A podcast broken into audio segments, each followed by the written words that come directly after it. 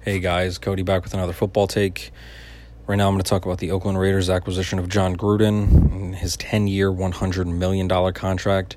Personally, I think that's a bit excessive. You know, I know it was going to take a lot to get him, but I think they could have settled for a hell of a lot less.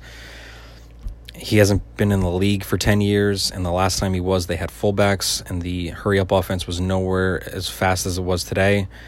I know he's been covering football on Sports Center talking with quarterbacks and other draft picks to discuss how they think they can improve and what they're going to do in the NFL.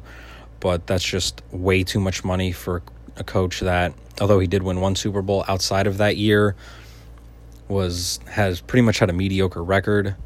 Again, I don't hate Jon Gruden. I think he might actually have some shining moments, but 10 years, $100 million, to me, that's just way too much money. And the other issue now with the Raiders is that they're going to be moving to Las Vegas whenever. I guess we're going to see how that plays out. I don't like it. I wish they would stay in Oakland. Again, I'm not in a Raiders fan, but still, you know, when you think of the Raiders, you think of Oakland, you don't think of Sin City. Plus, the Davis family going there with Gruden, I think it could be a bit of a mess. But I do think Derek Carr is a very good quarterback. He shows a lot of promise. I think they'll be okay with him. But again, the Jon Gruden 10 year, 100 million, it's a bit excessive, but I guess we'll find out. Thank you guys for listening, and remember to give me a follow on Facebook, Twitter, Instagram. Thanks, guys.